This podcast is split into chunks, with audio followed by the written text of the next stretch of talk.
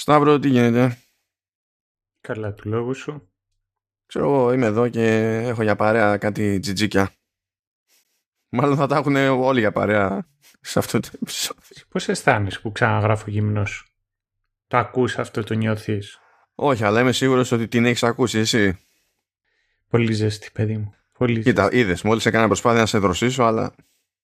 Ναι. Δεν ξέρω πώς είναι και κάτω, πώς είναι στα κύθρα η φάση. Πέραν το ότι προφανώς έχεις περισσότερη υγρασία από ό,τι έχουμε εδώ. Ναι, πέρα από την υγρασία, εντάξει, αέρας είναι νησί. Στην Αθήνα αέρα δεν έχει. Αλλά δεν είναι αυτό για καλύτερο, γιατί είναι σαν να ανοίγεις φούρνο. Αυτό, ε, εντάξει, μετά είναι κοντά η θάλασσα, να πας να βουτήξεις κάτι τέτοιο και εξαιτίας της υγρασίας το, το βράδυ δροσίζει. Δηλαδή αυτό είναι το θετικό.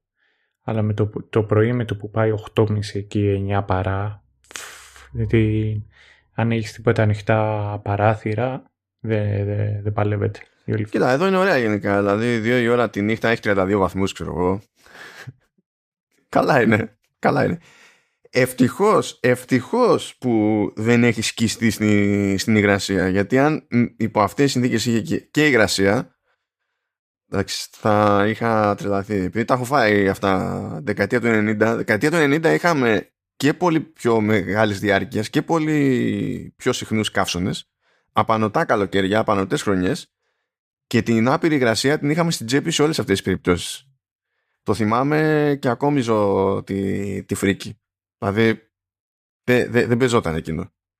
Ενώ τώρα εντάξει, τώρα καλά την έχουμε βγάλει μέχρι τώρα με το καλοκαίρι. Χοντρικά, Δηλαδή μας έχει κάνει μία εβδομάδα ζέστη χοντρή προηγουμένως, τώρα πάμε για σίγουρα για δύο εβδομάδες που θα είναι λίγο ήττα το πράγμα, αλλά έτσι σκόρπια. Παίζει μια σχετική χαλαρότητα. Anyway, αλλά εμείς πάμε, ε, αυτή τη φορά πάμε σε μέρη που υποτίθεται ότι είναι γνωστά για τη, για τη βροχή. Αν και, και αυτοί έχουν ζέστη τώρα. Τέλος πάντων. Οι Άγγλοι, ναι. τι να πούνε για αυτοί; Και ε, και μέχρι τις 10 η ώρα το βράδυ ήλιο. Τι να γίνει. Να ξέρανε, να, είχαν, να ήταν προετοιμασμένοι με κλιματιστικά κτλ. Δεν γίνεται να πηγαίνουν στους 31 βαθμούς και να πεθαίνουν. Εντάξει. Ναι, δεν έχουν κλιματιστικά. Στην Αγγλία δεν, δεν παίζει αυτή η έννοια του air condition. Ναι, ναι, ναι. Μέσα παιδιά, πάρτε το. Μα ακριβώς αυτές τις περιπτώσεις είναι που βγάζει τα λεφτά του. Δηλαδή, ναι, αυτό okay. Και στην τελική πάρτε ψήξη θέρμανση εκεί πέρα ώστε το χειμώνα να βοηθάει άμα χρειαστεί. Whatever. Λοιπόν, ε, περί τίνος ο λόγος αυτή τη φορά. Αυτή τη φορά πιάνουμε τη τηλεοπτική μεταφορά του, Good, του Good Omens που υποτίθεται ότι έγινε εκεί η παραγωγή Amazon και θα ήταν μια και έξω. Δηλαδή μια σεζόν τέλος στην ουσία limited series. Και όντως αυτό ήταν το πλάνο. Όντως βγήκε η σειρά το, το 2019. Και φέτος, δεν πάει πολύ καιρός, νομίζω δεν είναι ούτε μήνας, κάτι τέτοιο, βγήκε η είδηση ότι α, τελικά θα βγάλουν δεύτερη σεζόν. και λες, OK. Okay. Αυτά συμβαίνουν η αλήθεια είναι με τις αγγλικές παραγωγές, παρότι Amazon σε αυτή την περίπτωση. Δηλαδή δεν είναι ποτέ σίγουροι για το αν θα κάνουν κι άλλο κύκλο. Και μπορεί κύκλος με κύκλο να έχουν τρία χρόνια απόσταση, ξέρω εγώ. Δεν τους ενδιαφέρει. Πάνε εκεί με το, με το κέφι. Τώρα Σταύρο, επειδή μου έλεγες πριν ξεκινήσουμε εκεί πέρα να γράφουμε ότι θες να ασχοληθείς λίγο με το. με, με την πηγή. Με το, με το βιβλιο Γιατί η σειρά Good Omens είναι μεταφορά του. Να το πούμε έτσι legit κανονικά ολόκληρο. Του Good Omens, The Nice and Accurate Prophecies of Agnes Nutter, κόμμα, Witch, τον Terry Pratchett και Neil Gaiman. Και επειδή έκανε όρεξη εκεί πέρα ο Σταύρος να μας τα πει, όχι τα κάλαντα, για πες το μας Σταύρο. Ναι.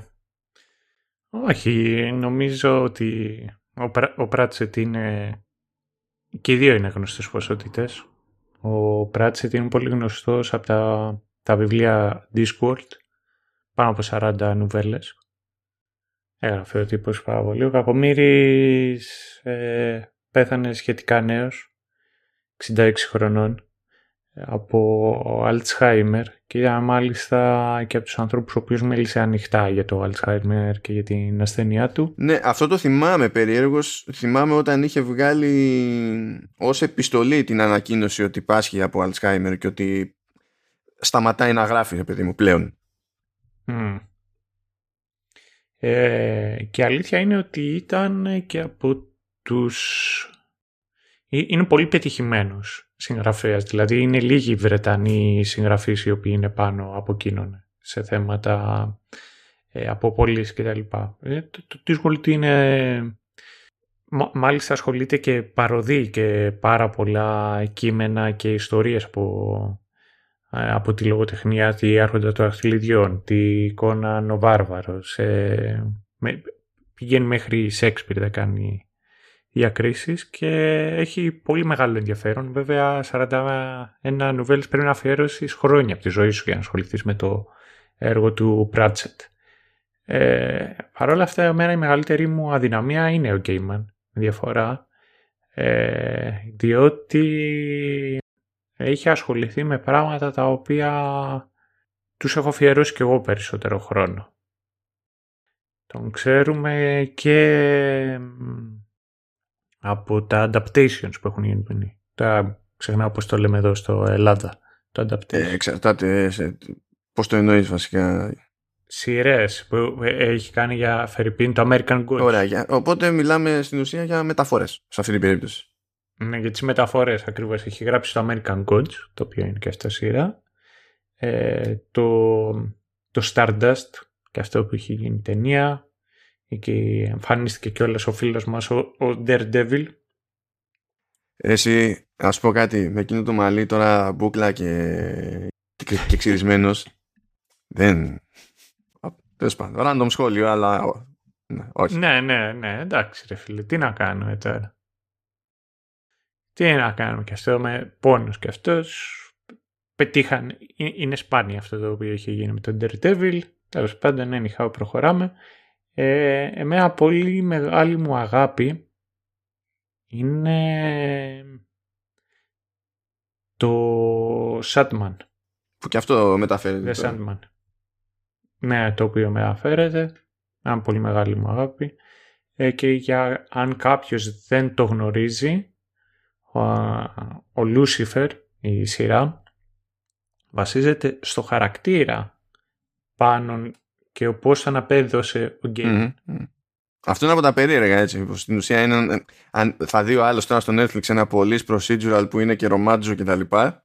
Και δεν είναι ότι το κρύβουν στους τίτλους, δηλαδή το λένε ρε παιδί μου, αλλά δεν είναι τώρα η σκέψη ότι ξέρεις αυτό πηγαίνει και πατάει πάνω σε έργο του Γκέιμαν. Όχι, όχι. Βασίζεται στον ε, χαρακτήρα σαν ε, χαρακτήρα. Ε, αλλά εντάξει, έχει αφιερώσει χρόνο και σε άλλα, δηλαδή γενικότερα στην DC, γιατί και το Sandman και ο Lucifer σαν Lucifer είναι πλέον πνευματικές ιδιοκτησίες της DC. Έχει γράψει Batman, έχει αφιερώσει τέλος πάντων χρόνο. Εγώ τώρα τέλος πάντων δεν υπάρχει πραγματικό λόγος. Αλλά θέλω να πω ότι στο, στο γράψιμο κατέληξε. Το, το λέω το μεταξύ, σαν να κατέληξε στο ποτό, ξέρω εγώ. Αλλά τέλος πάντων. Ε, στο γράψιμο κατέληξε και η κόρη του, του Πράτσετ. Η, η, η Ριάννα Πράτσετ. Με τη διαφορά βέβαια ότι η Ριάννα Πράτσετ ε, κυρίως γράφει για games εδώ και σχεδόν 20 χρόνια. Και δεν είναι πάντα, ξέρεις, main writer και τα λοιπά. Μπορεί να είναι σύμβουλος, μπορεί να είναι lead writer, μπορεί να είναι co-writer, μπορεί να είναι διάφορα και έχει πλάκα άμα δεις τώρα από τι έχει περάσει. Δηλαδή, ξέρω εγώ, Mirror's Edge, Prince of Persia, ξέρω εγώ, τα Overlord, που εκεί πέρα είναι και κομμωδία η φάση.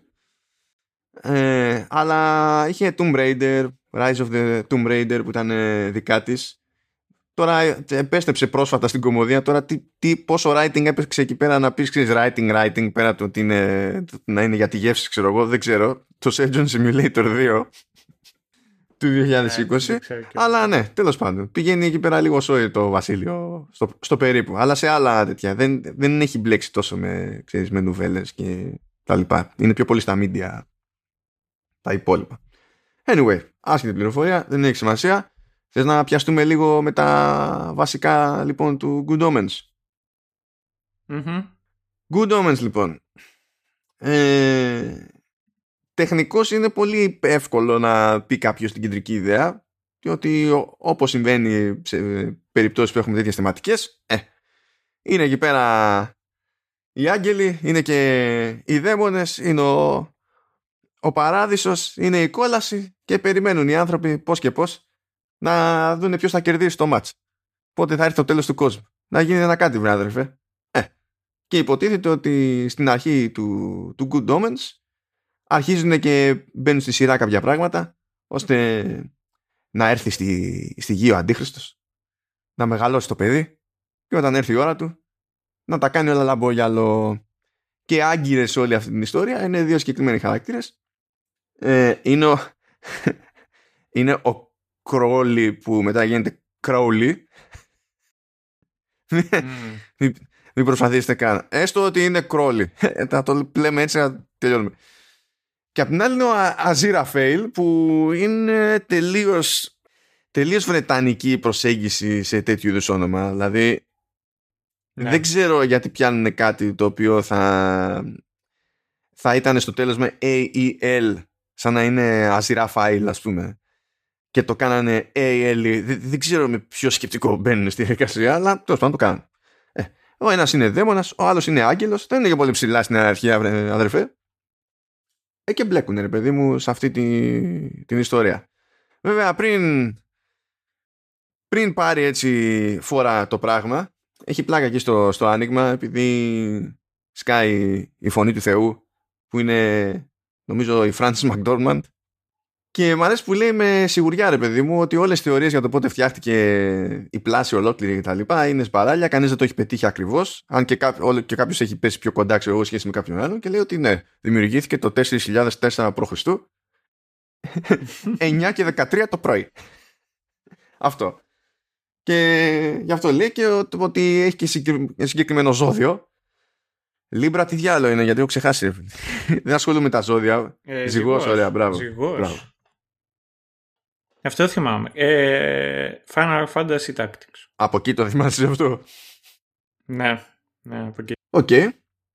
Και τέλος πάντων στο, είπαμε, στο πρώτο επεισόδιο μαθαίνει ο Κρόλι εκεί πέρα ότι πρέπει να πάει να παραλάβει το, τον αντίχριστο μωρό, να πάει εκεί σε ένα μοναστήρι με κάτι Διαβολομονάχε. Ναι, δεν μπορώ να πω καλόγριες, δεν κολλάει, κατάλαβες. Είναι, είναι, αυτό. Ναι, είναι κάτι, ας το πούμε και καλά, σατανικές καλόγριες εκεί πέρα, που για κάποιο λόγο είναι και χαρακτηριστικό της μονής τους να μην το βουλώνει καμία ποτέ. να μιλάνε όλη την ώρα για να του Anyway, και έχουν, έχει γίνει εκεί μια μόντα, υποτίθεται, ώστε κάποιοι που θα τύχει να πάνε εκεί εκτάκτος επειδή σπάσανε τα νερά κτλ για, για να, γεννήσει, να γεννήσει ένα ζευγάρι εκείνη την ώρα να πάρουν το κανονικό το μωρό ας πούμε και να δώσουν το, το, τον αντίχριστο για να μεγαλώσει στη, σε οικογένεια με εκτόπισμα κτλ. Στην οικογένεια ενός Αμερικανού διπλωμάτη, διότι φυσικά Αμερικανός διπλωμάτης, ο οποίος Αμερικανός διπλωμάτης ποιος είναι Σταύρο; Ο πολύ καλός μας φίλος ο Νίκο Φέρμαντς. Έτσι. Ο Φερμάν. Έτσι. Ναι. Γενικά περνάνε ε, διάφορα random ονόματα. Είτε φαίνεται η φάτσα τους, είτε δεν φαίνεται η φάτσα τους. Είναι τα χαρακτηριστικά της σειράς αυτής. Ε, αλλά τέλος πάντων, φυσικά γίνεται μπέρδεμα γιατί σκάει και άλλο ζευγάρι να γεννήσει. Γίνεται παρόλα. Ε, δίνουν τον αντίχρηστο σε λάθος μπάντα. Το δίνουν σε ένα ζευγάρι Άγγλων εκεί που είναι τελείως πέραν νερόβραστο πράγμα, σαν, σαν φάση. Και σε, όλο αυτό το, σε όλη αυτή την πίσνα υποτίθεται ότι από τη μεριά του, του παραδείσου ο Αζίραφελ και καλά πρέπει να κάνει μια προσπάθεια ώστε τέλος πάντων το κουμαντάρει αυτό να κόβει κίνηση τι κάνει ο Κρόλι και, και τα λοιπά. Όχι δεν και καλά να το σταματήσει αλλά τουλάχιστον να κόβει κίνηση. Θεωρούν λοιπόν και οι δύο πλευρές, και η κόλαση και ο παράδεισος, ότι είναι σημαντικό να επηρεάσουν στο μέτρο του δυνατού την, την ανατροφή του, του αντιχρίστου. Οπότε και ο Κρόλι και ο Αζίρα Φέιλ εμφανίζονται ως τέλος πάντων διαφορετικοί τύποι στη ζωή του καθώς μεγαλώνει. Εννοείται ότι δεν έχουν πάρει χαμπάρι ότι είναι στο λάθος μέρος. Και κάνουμε ένα έτσι περίπου fast forward εκεί. 11 χρόνια αργότερα κτλ. Που σου λέει ότι όπου να είναι έχει γενέθλια θα κλείσει τα 11 και εκεί που θα κλείσει τα 11 είναι που θα αρχίσει να ρολάρει το πράγμα. Και θα μετράω χρόνος αντίστροφα για το τέλος του κόσμου. Και στο τέλος του πρώτου επεισόδιου συνειδητοποιούν και οι δύο βασικοί χαρακτήρες ότι τόσο καιρό ασχολούνται με το λάθος παιδί διότι περίμεναν ένα συγκεκριμένο σημάδι στα γενέθλιά του ας πούμε για να προχωρήσει το πράγμα και όντας το λάθος το παιδί δεν έγινε ποτέ αυτό που περίμεναν και σου λέει α oh. μάλλον τόσο καιρό είμαστε στο λάθος μέρος και κάπως έτσι ξεκινάει η φάση. Ας πούμε ότι το πρώτο επεισόδιο είναι από τη μία έτσι την κεντρική ιδέα και λίγο, λίγο world building για το πώς λειτουργεί τώρα η φάση εδώ πέρα. Στο, ε, στο δεύτερο επεισόδιο αλλάζουμε λίγο ταχύτητα. Γενικά ε, η, η σειρά αυτή είναι σχετικά μαζεμένη. Έχει έξι επεισόδια όπως ισχύει τις περισσότερες φορές σε αγγλικές παραγωγές και το κάθε επεισόδιο είναι χοντρικά εστιασμένο πάνω κάτω σε κάτι συγκεκριμένο άσχετα με το τι τρέχει παραδίπλα. Οπότε στο δεύτερο επεισόδιο ε, βλέπουμε πρωτίστως ε, ότι και καλά υπάρχουν μάγισσες και μάγοι. Ξεκινάμε με, τη, με το κάψιμο υποτίθεται το 1656 της τελευταίας μάγισσας στη, στην Αγγλία από έναν κυνηγό μαγισσών που το μικρό του όνομα είναι Νυχία. Δηλαδή ο άνθρωπος λέγεται Adultery Pulsifer. Και δεν, και δεν λέγεται καν Adultery βασικά. Το πλήρες του μικρό όνομα είναι Thou shalt not commit adultery. Και λες, μπράβο Πράτσετ. Ευχαριστούμε. Και βλέπουμε ρε παιδί μου ότι η τελευταία αυτή ήταν η Agnes Nutter. Η Agnes Nutter υποτίθεται ότι λίγο πριν την κάψουν εκεί πέρα και φρόντισε βέβαια να τους τη φέρει γιατί πήγε εκεί ε, με κάτι εκρηκτικά και τα λοιπά ώστε εκεί που καίγεται να σκάσει και να τους πάρει μαζί της πέτυχε, πέτυχε αλλά πριν φτάσει σε αυτό το σημείο είχε φροντίσει να γράψει ένα ολόκληρο βιβλίο με προφητείες που λέγεται The Nice and Accurate Prophecies of Agnes Nutter και υποτίθεται ότι στον κόσμο της σειράς όντως οτιδήποτε και αν έχει προφητέψει, όντως legit ε, γίνεται. Μπορεί να μην καταλαβαίνει εύκολα κάποιος σε τι αναφέρεται με την πρώτη, αλλά όντως γίνεται. Ο κόσμος να χαλάσει. Και πριν φύγουμε από το 17ο αιώνα, θέλω ένα γρήγορο σχόλιο εδώ πέρα. σε κάποια φάση έχει μια πολύ γρήγορη ε, στοιχομήθεια και καλά παίζει ένα debate ανάμεσα στο κυνηγό των μαγισσών και μια χωριά της εκεί πέρα για το αν όντως είναι σίγουρη, παιδί μου, ότι η Agnes Nutter είναι μάγισσα. Ή ξέρω εγώ, μην την κάψουμε στο σήμα μας. Και παραθέτει η χωριά της εκεί κάποια γεγονότα ως αποδείξεις. Ακούστε λοιπόν αποδείξεις. Κάνει λέει βελονισμό. Ε, βγαίνει και κάνει jogging και ισχυρίζεται ότι αυτό κάνει καλό στην υγεία. Μα συμβουλεύει λέει να φροντίσουμε να έχουμε περισσότερες φυτικές ίνες στη διατροφή μας. Και όχι μόνο αυτό, αλλά θεράπευσε και μερικούς αρρώστους. Οπότε, obviously a witch. Ναι. μ' άρεσε, μ' άρεσε αυτό, μ' άρεσε αυτή η τσαχπιλιά. Αλλά anyway, μετά επιστρέφουμε υποτίθεται στο, στο παρόν γιατί πρέπει να ασχοληθούμε με τους, με τους απογόνους. Συνειδητοποιούμε λοιπόν ότι ο Μιχία Πούλσιφερ έχει έναν απόγονο εκεί πέρα που λέγεται Newton Πούλσιφερ ο οποίος είναι άμπαλος. Το παιδί εντάξει είναι φλόρος, οδηγά τρίκυκλο. Αυτή, τα έσπαγε το τρίκυκλο. Ναι, OK. Okay. Ε, και υποτίθεται ότι δηλώνει computer engineer, δεν ξέρω πώς. Ναι, ναι, computer engineer. Αλλά με το που βάλει χέρι σε, σε υπολογιστή, καταραίει. Ό,τι κάνει. Άλλη το σύμπαν. Και πλάκα είναι ότι κάθε φορά έχει την εντύπωση ότι ξέρει τι πάει να κάνει. Και εκεί που είναι πιο σίγουρος, εκείνη που διαλύονται όλα. Και από την άλλη την, ε, την πλευρά, από την πλευρά των μαγισσών, υπάρχει η απόγονος της Agnes Nutter, η οποία ακούει στο μικρό όνομα, θα το πω μάλλον πλήρες το όνομα, λέγεται Anathema Device. Ευχαριστούμε και πάλι, αγαπητέ Terry Pratchett. Όπου και αν είσαι, καλά να είσαι, Anathema Device. Δηλαδή, και πάλι θα πω το ανάθεμα είναι καλύτερο από το adultery. Χίλιες φορές να σε λένε ανάθεμα παρά να σε λένε adultery. Ναι, ναι το ανάθεμα ακούγεται και λίγο cool, κατάλαβες. Είναι... Ναι, ναι, ναι. ναι. Ε, έκανε καριέρα. Ε, metal έκανε καριέρα. Ναι, ναι. ναι. Και γνωρίζουμε άλλον ένα χαρακτήρα, είναι εκεί πέρα ο, ο Σάντουελ, ο οποίος υποτίθεται ότι είναι ένας γενασμένος κυνηγός μαγισσών σε ένα στρατό από κυνηγό μαγισσών, ο οποίος προ... γρήγορα γρήγορα συνειδητοποιούμε ότι δεν υπάρχει και είναι μόνος του αυτός ας πούμε και φαντάζεται όλα τα υπόλοιπα φαντάζεται τόσο πολύ που φτιάχνει φανταστικούς άλλους τέλος πάντων υψηλόβαθμους στο, στο στρατό εκεί πέρα και κάποια στιγμή λέει ξεμένει από έμπνευση και απλά βάζει ως ονόματα από, χρησιμοποιεί αντικείμενα για ονόματα τέλος πάντων από αυτά που βλέπει δίπλα του. Δηλαδή, γάλα, τραπέζι.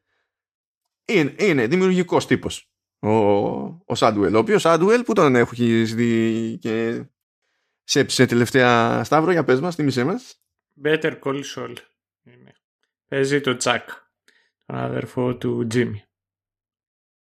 Και crossfingers για τον ε, Bob Odenkirk, ο οποίος είχε θέματα υγείας. Ναι, κατέρευσε λέει σε γύρισμα του Better Call Saul, κάτι είχε να κάνει με καρδιά. Δεν είπαν τι. Ναι, έχει επανέλθει, έχει τις αισθήσεις του. Είναι σε καλύτερη κατάσταση, αλλά ε, μακάρι, μακάρι να γίνει καλά.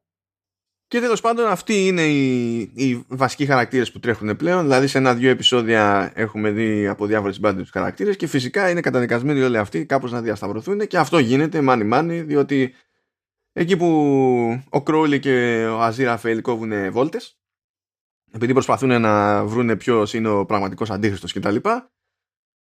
Οδηγούν εκεί τη, την παλιά την Bentley του, του Κρόλι και πέφτουν πάνω στην ανάθεμα που ήταν εκεί με το ποδηλατάκι η οποία ανάθεμα κουβαλούσε και το βιβλίο με τις προφητείες, της έπεσε, το καβάντζο Αζίραφελ που το είχε και καημό να το βρει, έλειπε από τη συλλογή του γιατί ο Αζίραφελ, το αγγελάκι μας, έχει το δικό του βιβλιοπωλείο στο, στο πλανήτη Γη για να περνάει την ώρα του και γουστάρει και το είχε καημό ρε παιδί με αυτό το, το βιβλίο. Τώρα εφόσον υποτίθεται ότι βγάλαμε άκρη με τους βασικούς χαρακτήρες να πούμε δύο ονόματα παραπάνω διότι Κρόλι είναι ο David Tennant ναι. Ε... Συνάδελφος ο Τέναντ. Έχει podcast. Συνα... Ε, εντάξει, πλέον δεν είναι και περίεργο. Και έχει, είναι σταθερά podcaster. Δηλαδή δεν το έκανε ούτε κατά τη διάρκεια του κορονοϊού για να περάσει η ώρα του, ούτε τίποτα. Έχει σταθερά podcaster. Είναι σταθερά podcaster με... και έχει πολύ εφάνταστο τίτλο. David Tennant does a podcast with... Οκέι, okay, μπράβο. Um, ο David Tennant είναι στο ρόλο του Crowley, κάνει τον, τον δαίμονα. Τώρα, David Tennant θα τον έχετε δει σε κανένα Doctor Who, θα τον έχετε δει σε κανένα Broadchurch, ε, θα τον έχετε δει ε, στην πρώτη σεζόν του ε, Jessica Parker. Jessica Parker. Jessica Jones. Jessica Jones, Jessica Parker, ναι. Εντάξει, sorry. Jessica Parker... Ε, My bad, my bad. Το, ναι, το πέτυχα το άλογο. Στη, στο ρόλο της ανάθεμα τώρα για να δω εσύ την ήξερες είναι η, η Άντρια ελπίζω να είναι Αριώνα Άντρια Αριώνα Τόρες που είναι, είναι, είναι Πορτορικανή και όμως είναι Αρχώνα ε, η οποία είναι μια πολύ όμορφη γυναίκα ναι την έχεις ξαναδεί; Δηλαδή... Όχι. Και ε, μετά το έψαξα και κατάλαβα ότι την είχα ξαναδεί, αλλά ποτέ εδώ πέρα ήταν σε σημείο που μου, τραβούσε, μου αποσπούσε την προσοχή τόσο όμορφη. Ναι, παίζει πρόβλημα. Ε, και ό,τι είχα πετύχει και σε άλλες περιπτώσεις και πάλι έπαιζε πρόβλημα γιατί τη συνειδητοποίησα, την ήξερα ήδη όταν είχε σκάσει ένα, μια περατζάδα εκεί True Detective είχε σκάσει και στον Νάρκο την ίδια χρονιά, νομίζω την ίδια χρονιά, και γιατί την, πού την είχα πρωτοδεί, την είχα πρωτοδεί στο Person of Interest, που είχε παίξει σε δύο επεισόδια. Εκεί είχε παίξει σε δύο επεισόδια και δεν, δηλαδή, μου έμεινε. και υποτίθεται ότι έκανε μια απόπειρα εκεί να καταλήξει σε πρωταγωνιστικό ρόλο, ρε παιδί μου, με το Emerald City, εκδοχή του, του μάγου του Oz και νομίζω έχω μια υποψία ότι δεν είχε πάει άσχημα από άποψη κριτικής η, η σειρά αλλά γενικά εμπορικά δεν περπάτησε. Και λυπάμαι γιατί εκεί πέρα σκηνοθέτης της ήταν ο Ταρσέμ Σινγκ ο οποίος εντάξει, δεν έχει το καλύτερο track record των εποχών ως προς την ποιότητα τέλος πάντων των παραγωγών του αλλά ο τύπος είναι, ε, ε, είναι τόσο μπροστά σε θέματα γενικότερης αισθητικής και, και φωτογραφίας που ώρες ώρες δεν με ενδιαφέρει τι γίνεται επί της οθόνης. Τι, τι, τι συμβαίνει μάλλον στην ίδια την ιστορία. Τον έχει πάρει χαμπάρι καθόλου αυτόν; Όχι, όχι, πρώτη φορά το ακούω. Θα, θα το κοιτάξω αυτό γιατί κινήσει το ενδιαφέρον. Είχε σκηνοθετήσει το The Cell του 2000 που εκεί πέρα ήταν με την Jennifer Lopez, αλλά εντάξει τι να πεις. Αλλά ήταν, ήταν thriller και καλά και μαζί με ήταν μεταφυσικό και, και τα λοιπά και έπαιζε και ο Vincent Donofrio εκεί και ο Vince Vaughn, δηλαδή δεν, δεν είναι κλασική περίπτωση ταινία Jennifer Lopez, δεν το είπα έτσι. Ναι, γι' αυτό ήταν λίγα και άσχημο, με προειδέαση άσχημα. Αυτό που μου είχε μείνει τόσο πολύ που είναι από τις λίγες ταινίες που αγοράζω συνεχώς σε διαφορετικά formats είναι το The Fall του 2006 που α, ε, για μένα δηλαδή και μ' άρεσε σαν ταινία αλλά φωτογραφικά εκεί ήταν για μένα above and beyond. Above and beyond απλά. Ε, μετά ήρθε η παρόλα του, του 2011 το Immortals με το, με το Superman. Αλλά ήταν παρόλα ήταν παρόλα. Αυτή, αυτή η ταινία. Ε, και μετά τον βλέπουμε πιο, πιο άρεα, ρε παιδί μου. Δηλαδή, τελευταία δέκα χρόνια μαζί με το Immortals, τρεις ταινίες είναι. Και από εκεί και πέρα το Emerald City που μία που βγήκε μία σεζόν και μία που τελείωσε. Κάπως έτσι. Αλλά σε αυτή τη σειρά εδώ πέρα. Ένα λεπτό. Κατάρχα, ε, η Άντρια Αρχώνα έχει, είναι, έχει ένα πολύ διάσημο πατέρα. Το Ρικάρτο Αρχώνα ο οποίος είναι από τη Γουαταμάλα και είναι ο πιο πετυχημένος ε, Latin American. Και είναι ο πιο πετυχημένος Latin American. Κανέ, ναι, Latin American μουσικός είναι. Α, οκ. Okay. Αυτό και το, το πιο ενδιαφέρον για μένα σε όλη τη βιβλιογραφία είναι βιβλιογραφία σε όλη του τέλος πάντων την ιστορία είναι ότι ο τύπος είχε γράψει ένα τραγούδι το Μεσσίας έτσι λέγεται, δεν ξέρω τώρα πώς διαβάζεται αυτό στα ισπανικά, αλλά δεν μου ήρθε και να το πω Messiah. Ναι, οκ. Okay. Ε, το οποίο βγήκε εκεί γύρω στο 2000 και επειδή μιλάει για μια επίθεση κατά του καπιταλισμού και και και και ε, τον καλλιτέχνη τον έψαξε και τον ανέκρινε το FBI Ωραία διότι υπήρχε φόβος ότι μήπως ε, υποκινούσε και ήταν μέσα στο σύστημα για την επίθεση στους δίδυμους πύργους. What? Εντάξει, αυτό ήταν λίγο too much effort. Ναι, αυτό ναι. Anyway, άλλες, άλλες γνωστές φάτσες. Λοιπόν, στο ρόλο του Αζιράφελ είναι ο Μάικλ Σιν. Μάικλ Σιν, παιδιά, ε, δεν ξέρω πώς να το περιγράψω τον Μάικλ Σιν, διότι όποτε του γουστάρει είναι απλά character actor, όποτε του γουστάρει είναι πρωταγωνιστής, αλλά κάθε φορά είναι αρκούντως Άγγλος. Αυτό είναι τουλάχιστον σίγουρο. Δηλαδή, ναι. Ε, δηλαδή, τι, τι, τι, να πούμε, τον έχουμε δει στο Underworld. αλλά τον έχουμε δει και στο Frost Nixon. Τον έχουμε δει στο Masters of Sex. Τον έχουμε δει, πού, πού άλλου τον, τον έχουμε δει; Εγώ τον έχω δει τώρα σχετικά πρόσφατα και στο The Good Fight σκάει εδώ πέρα στο, στο Good Omens έχει παίξει σχεδόν δηλαδή και ταυτόχρονα και μεγάλος κακός αλλά και κομπάρσος στην πράξη ως κακός γιατί είναι σαπίλα στα Twilight. Ε, ε, έχει παίξει ένα σχετικά μικρό ρόλο στο Tron Legacy. Είναι ό,τι να είναι φίλες το άτομο. Ναι ισχύει. Ε, και έχει πολύ χαρακτηριστική μουτσούνα. Για να σου πω την αλήθεια. Είναι, είναι αγγλόφατσα μεγάλη. Αλλά τα, τα, σίγουρα τα έχει βρει με το David Tennant. Διότι οι δύο συμπροταγωνιστούν και σε μια καινούρια σειρά. Το Staged. Δεν ξέρω αν το έχεις πάρει χαμπάρι αυτό. Όχι, όχι, εγώ Λοιπόν, παίζουν στο Staged, στο οποίο παίζουν τον εαυτό τους. Ο καθένας από αυτούς. Και αυτό είναι γυρισμένο όλο κατά τη διάρκεια της πανδημίας και γυρίστηκε μέσω video conferencing. Και καθένας παίζει καθώς αυτοί οι δύο κάνουν πρόβες κατά τη διάρκεια του lockdown για, για, ένα, για, για να παίξουν, για, για θέατρο. Και αυτό έχει δύο σεζόν τώρα δεν τους νοιάζει. Δηλαδή, πραγματικά πιο Άγγλοι πεθαίνεις. Δηλαδή, η γυναίκα. Πιο Άγγλοι τώρα. Εντάξει, μην μα δείξει καμιά κατάρα ο Τέναντ. Πιο Βρετανοί. Πιο Βρετανοί πεθαίνεις. Ναι, πιο Βρετανοί είναι. Ο, ο, ο οποίος Τέναντ, εντάξει, το κανονικό του όνομα είναι McDonald. δηλαδή, πιο σκοτσές δεν μπορεί να είναι.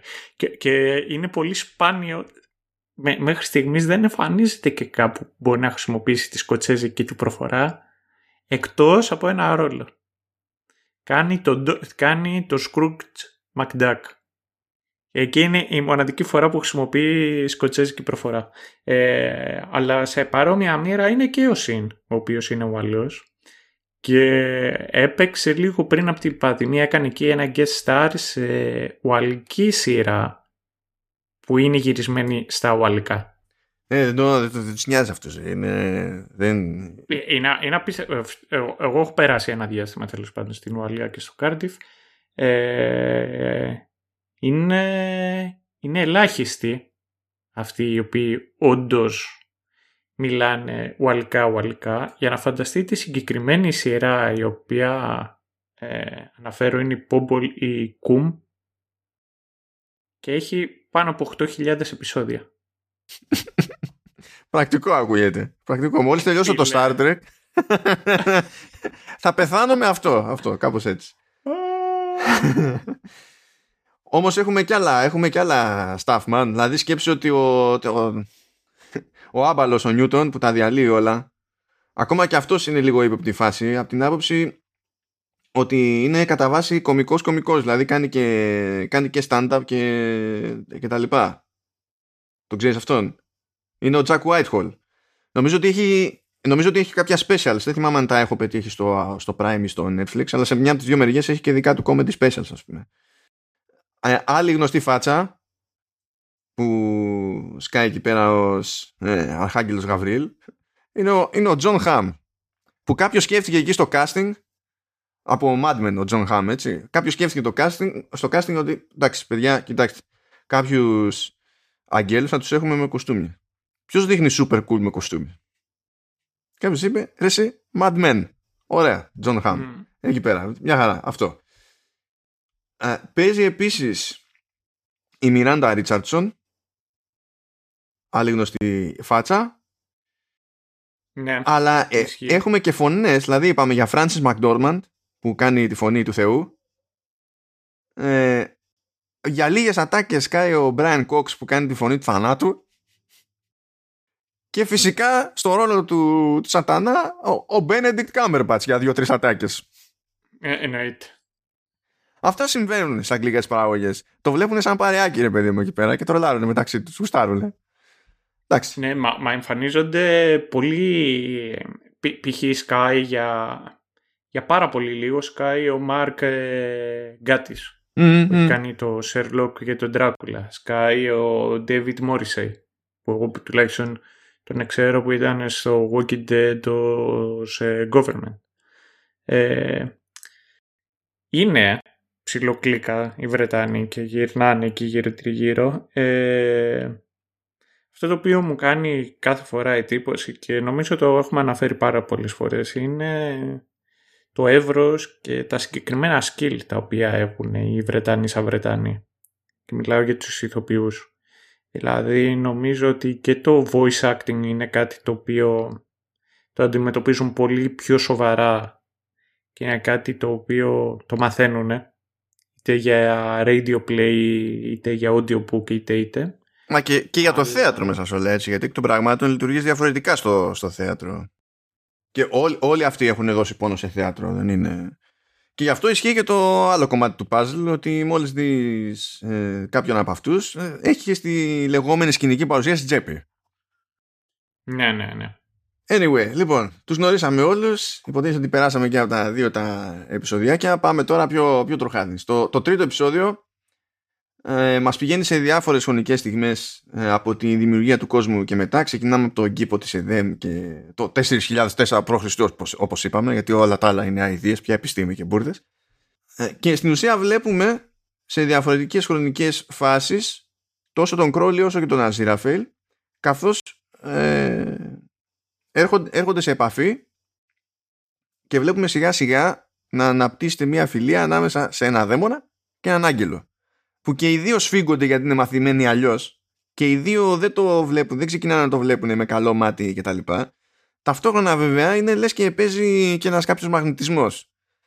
Πάντα καταλήγουν ρε παιδί μου να κάνουν κύκλους ο ένας γύρω, γύρω από τον άλλον. Οπότε περνάμε από τον κήπο της ΕΒΕΜ, περνάμε από τη Μεσοποταμία στην εποχή της, της γνωστής πλημμύρας και του, και του Νόε όπου μαθαίνουμε γιατί δεν έχουμε πλέον μονόκερους. Γιατί έτσι όπως πηγαίνανε δύο να ανεβούν στη, στην Κιβωτό ένας ξέφυγε, πήγε μόνο ένας οπότε πώς να λειτουργήσει ένα παραγωγή. Ξέμειναμε παιδιά, απλά το λέμε Πήγαινε εκεί στο 3-3 μετά, μετά Χριστόν, ε, γιατί είναι η Σταύρος του Χριστού εκεί πέρα. και είναι, εκείνο, ε, ακόμα και ο δαίμονας ας πούμε είναι ξενερωμένος από, για, το, για τη Σταύρωση. Και οι δύο δηλαδή είναι ξενερωμένοι. Και αναρωτιέται, ρε παιδί μου, ρωτάει τον Ασύραφελ και καλά λέει, γιατί το Σταύρον, τι πάθανε, τι σήμα φάγανε, λέει. Ε, λέει, ήταν αυτά που, που δίδασκε. Ε, και τι, τι είπε, λέει, ποιο είναι το μήνυμα; Be kind to each other. και και εκεί γνέφει καταφαντικά ο Κρόουλι του στείλει ότι Α, α ναι, ε, ε, τότε εντάξει. Yeah, ναι. Ε, λίγα χρόνια αργότερα πηγαίνουμε, κάνουμε ένα πέταμα, μια, μια πτήση έτσι, στη, στη Ρώμη, κολοβάραγανε, πάμε στο βασίλειο του Wessex το 537, όπου για κάποιο άγνωστο λόγο ο, ο, ο Αζίραφελ είναι, στη, είναι υπότη στρογγυλής τραπέζης και ο Κρόλι είναι ο Black Knight.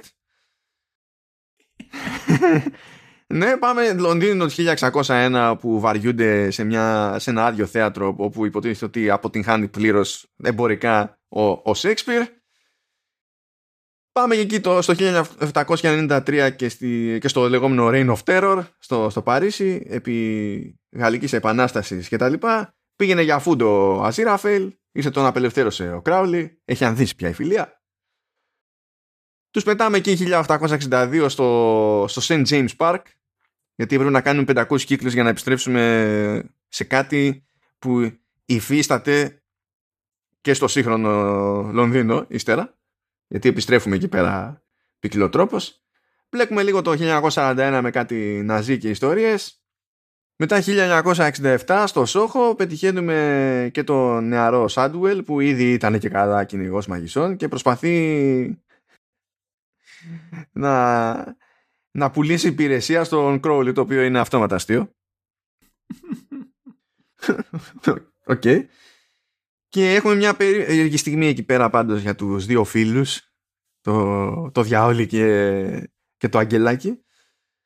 Ε, διότι ο Crowley ζορίζεται, σου λέει ότι τέλος πάντων εγώ έχω συνηθίσει εδώ πέρα, κάνω τη ζωάρα και τα λοιπά και ε, άμα έρθει η ώρα και πάνε όλα κατά διαόλου μου το συμπάθειο δηλαδή προτιμώ να πεθάνω ρε παιδί μου, να, να εξαφανιστώ. Και έκανε μια ολόκληρη ιστορία εκεί πέρα για να καταφέρει να κλέψει αγιασμό από μια εκκλησία ώστε σε περίπτωση που το χρειαστεί να λουστεί με τον αγιασμό και, και τέλος. Είχε ζητήσει τη βοήθεια υποτίθεται του Αζίρα Φέλ σε τέτοια, για, για κάτι τέτοιο, είχε αρνηθεί αλλά τελικά με κάτι κύκλους που γίνονται καταλήγει ο Αζίρα Φέλ και τον βοηθά και του δίνει ρε παιδί μου μια καβάτζα αγιασμό έστω και διστακτικά και έχουμε δει στο μεγαλύτερο μέρος αυτού του επεισοδίου λοιπόν τη διάφορα, διάφορες φάσεις, διάφορες στιγμές που είναι σταθμοί για την εκολαπτώμενη αυτή περίεργη, ας το πούμε έτσι, φιλία. Επιστρέφουμε στο, στο παρόν και είμαστε στη φάση που ε, μαθαίνουμε ότι και ο Κρόλι χρησιμοποιεί τον Σάντουελ και ο Αζίραφελ χρησιμοποιεί τον Σάντουελ.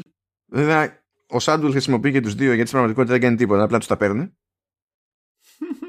Ε, ε, και έχουμε επίσης το, τον Αντίχριστο που πλέον έχει κλείσει τα 11 έτσι. είναι ο Άνταμ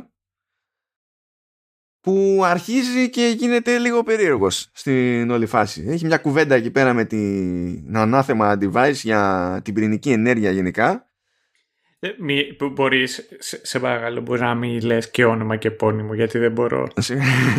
Συγγνώμη, εντάξει. Την ανάθεμα λοιπόν, ναι ε, όπου γρήγορα γρήγορα συμφωνούν ρε παιδί μου ότι πρέπει να εξαφανιστούν τα εργοστάσια πυρηνικής ενέργειας απλά ο καθένας το εννοεί τελείως διαφορετικά.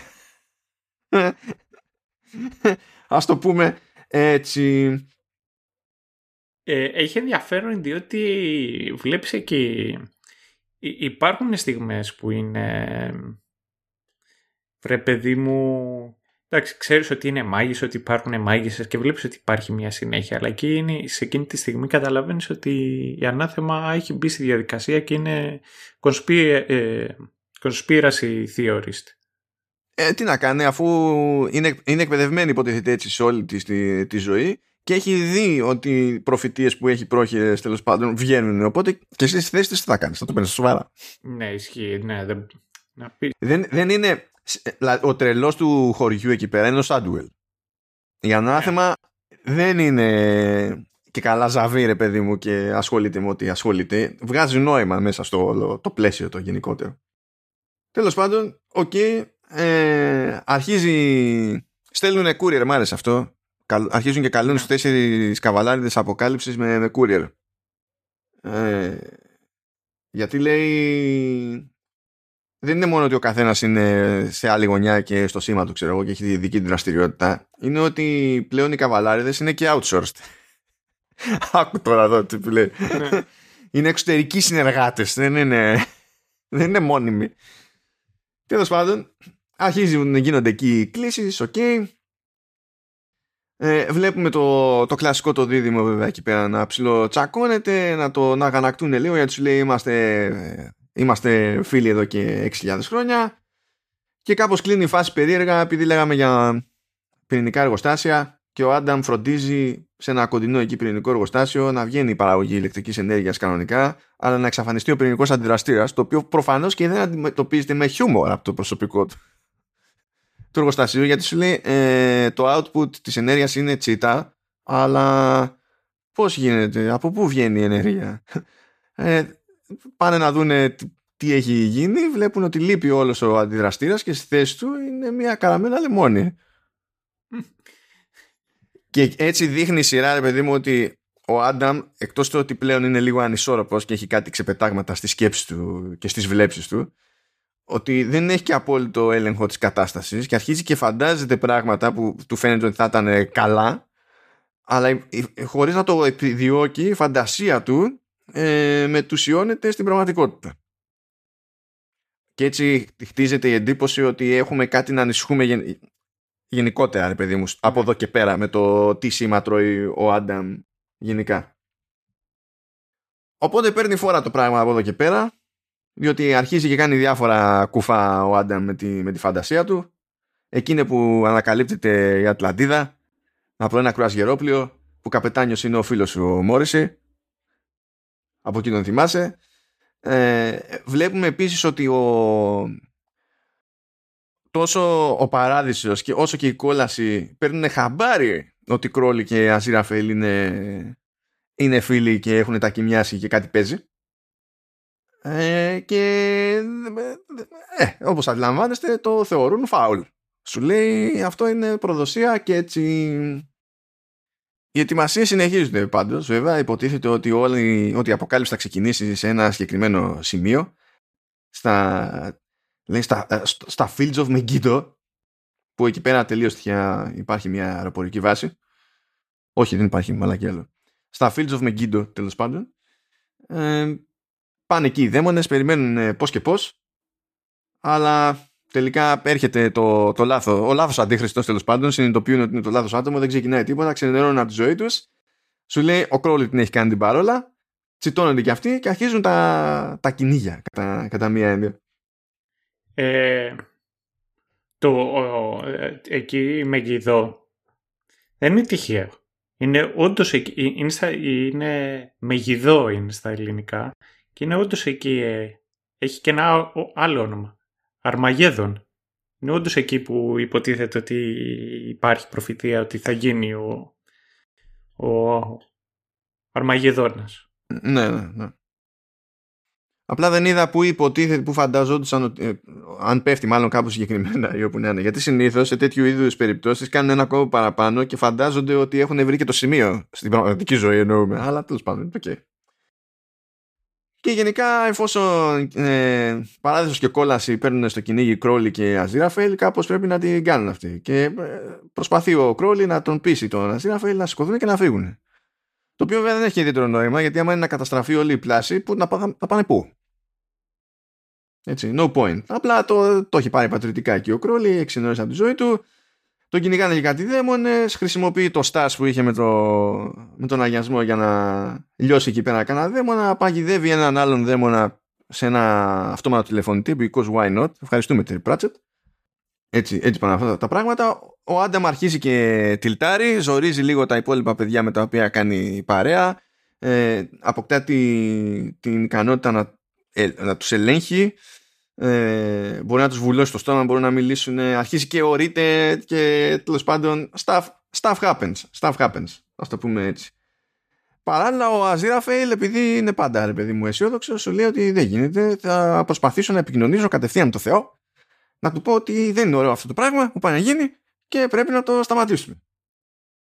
Και εκεί είναι σε κάποια φάση που σκάει άλλη μια κλασική φιγούρα του Βρετανικού κινηματογράφου, της Βρετανικής τηλεόρασης, του Βρετανικού θεάτρου κτλ. Και η φιγούρα αυτή είναι ο Ντέρεκ Τζάκομπι. Ναι. Ο οποίος εμφανίζεται για πολύ λίγο ε, και κάνει τη φωνή του Μέτατρον. Άμα, άμα είχες δει Supernatural όλα αυτά τα ξέρεις. Το, τι, θα... Όχι, θα ξέρα τι, ότι ο Ντέρεκ Τζάκομπι κάνει τη φωνή του Μέτατρον. Όχι, θα ξέρει σε, το Μέτατρον. Το Μέτατρον το ξέρω. Θα περίμενες πώς θα ήταν η φωνή του. Έτσι κι αλλιώς. Ε, Έχω, υπάρχει και βίντεο παιχνίδι για, για Μέτατρον, σε παρακαλώ. Πόσα επεισόδια είχα να αναφέρω Supernatural; Α, δεν θυμάμαι, δεν κρατάω σκορ. Η αλήθεια είναι. Λες να έχουμε κανένα φανατικό ο οποίος να κρατάει σκορ. Όχι. Δεν ξέρω. Αλλά δεν ξέρω αν έχουμε κανένα φανατικό του Μέτατρον. Αν και λίγο χλωμό. Γιατί το Μέτατρον μπλέκει εδώ πέρα υποτίθεται με το χριστιανικό της υπόθεσης, αλλά στην πράξη δεν έχει καμία σχέση. Ναι, έχει, έχει αυτή την πλάκα την περίεργη. Αυτό κάθισα και το ψάξα λίγο εκείνη την ώρα. Γιατί δεν θυμόμουν στα σίγουρα από πού προέκυψε το concept. Το concept είναι εβραϊκό, εντάξει, καμία έκπληξη σε αυτή την περίπτωση. Αλλά είναι από τα concept εκείνα που δεν μεταφέρθηκαν ποτέ στο χριστιανισμό και είναι, το, είναι κατά μία έννοια η βάση για την, πώς έχουμε εμείς τη, ε, την αντίληψη περί Αγίας Τριάδας.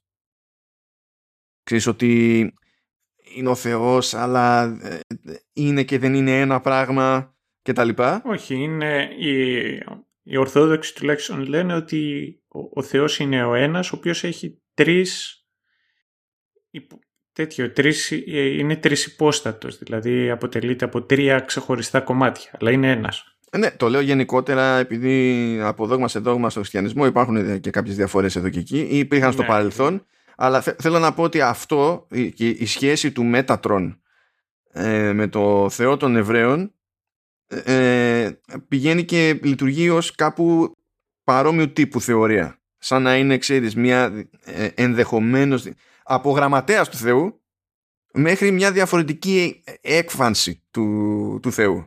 Οπότε το concept αυτό κατά μία έννοια σε φιλοσοφικό επίπεδο μπορείς να πεις ότι επιβίωσε αλλά το, το, το Μέτατρον ως φάση ρε παιδί μου δεν έσκασε ως δάνειο ποτέ. Και γι' αυτό μου κάνει εντύπωση που το έχω πετύχει ε, εσύ το έχεις πετύχει στο Supernatural. Εμείς το πετυχαίνουμε τώρα εδώ πέρα στο, στο Good Omens και το έχω πετύχει εγώ και σε, και σε video game. Transformers. Όχι, έγινε με, σε παρακαλώ. Λάθος, λάθος, λάθος. Έτσι, είδες τι διαφορά μπορεί να κάνει ένα γράμμα.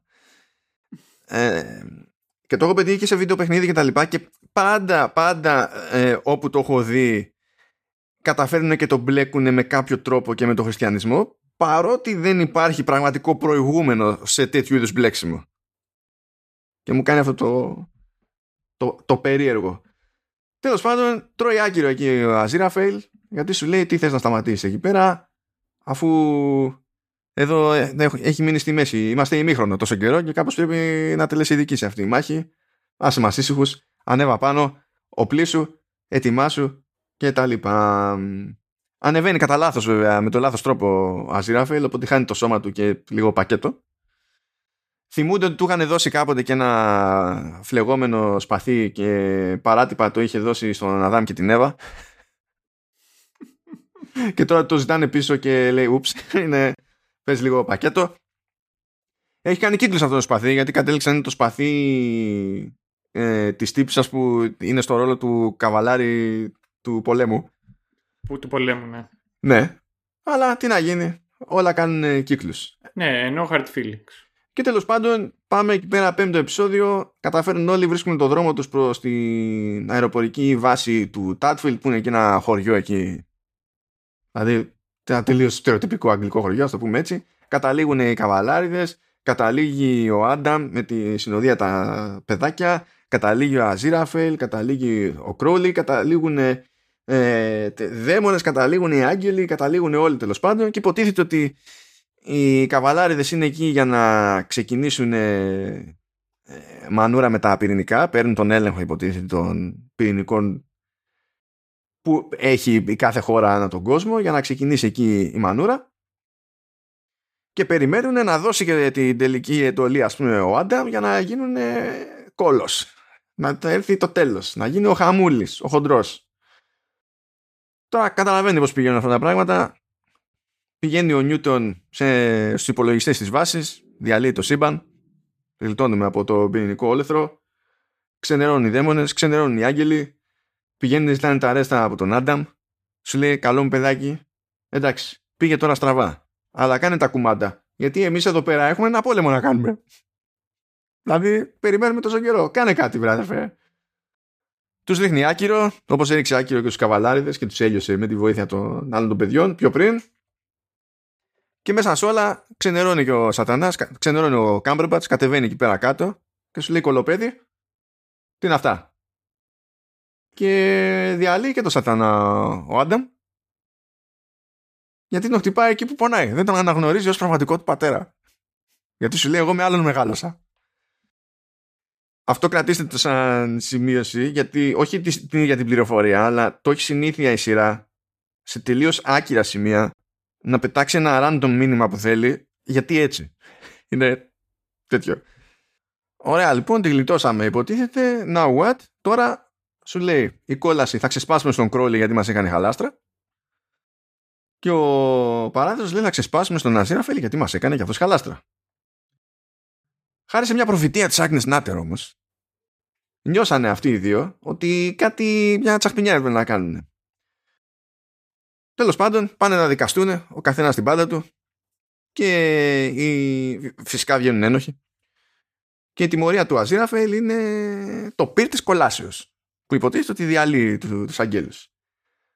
Αντίστοιχα η τιμωρία για τον Κρόλι είναι μια μπανιέρα γεμάτη με αγιασμό. Που φυσικά τον αγιασμό, ε, ο αγιασμός είναι μια ευγενική προσφορά του παραδείσου. Ήρθε delivery.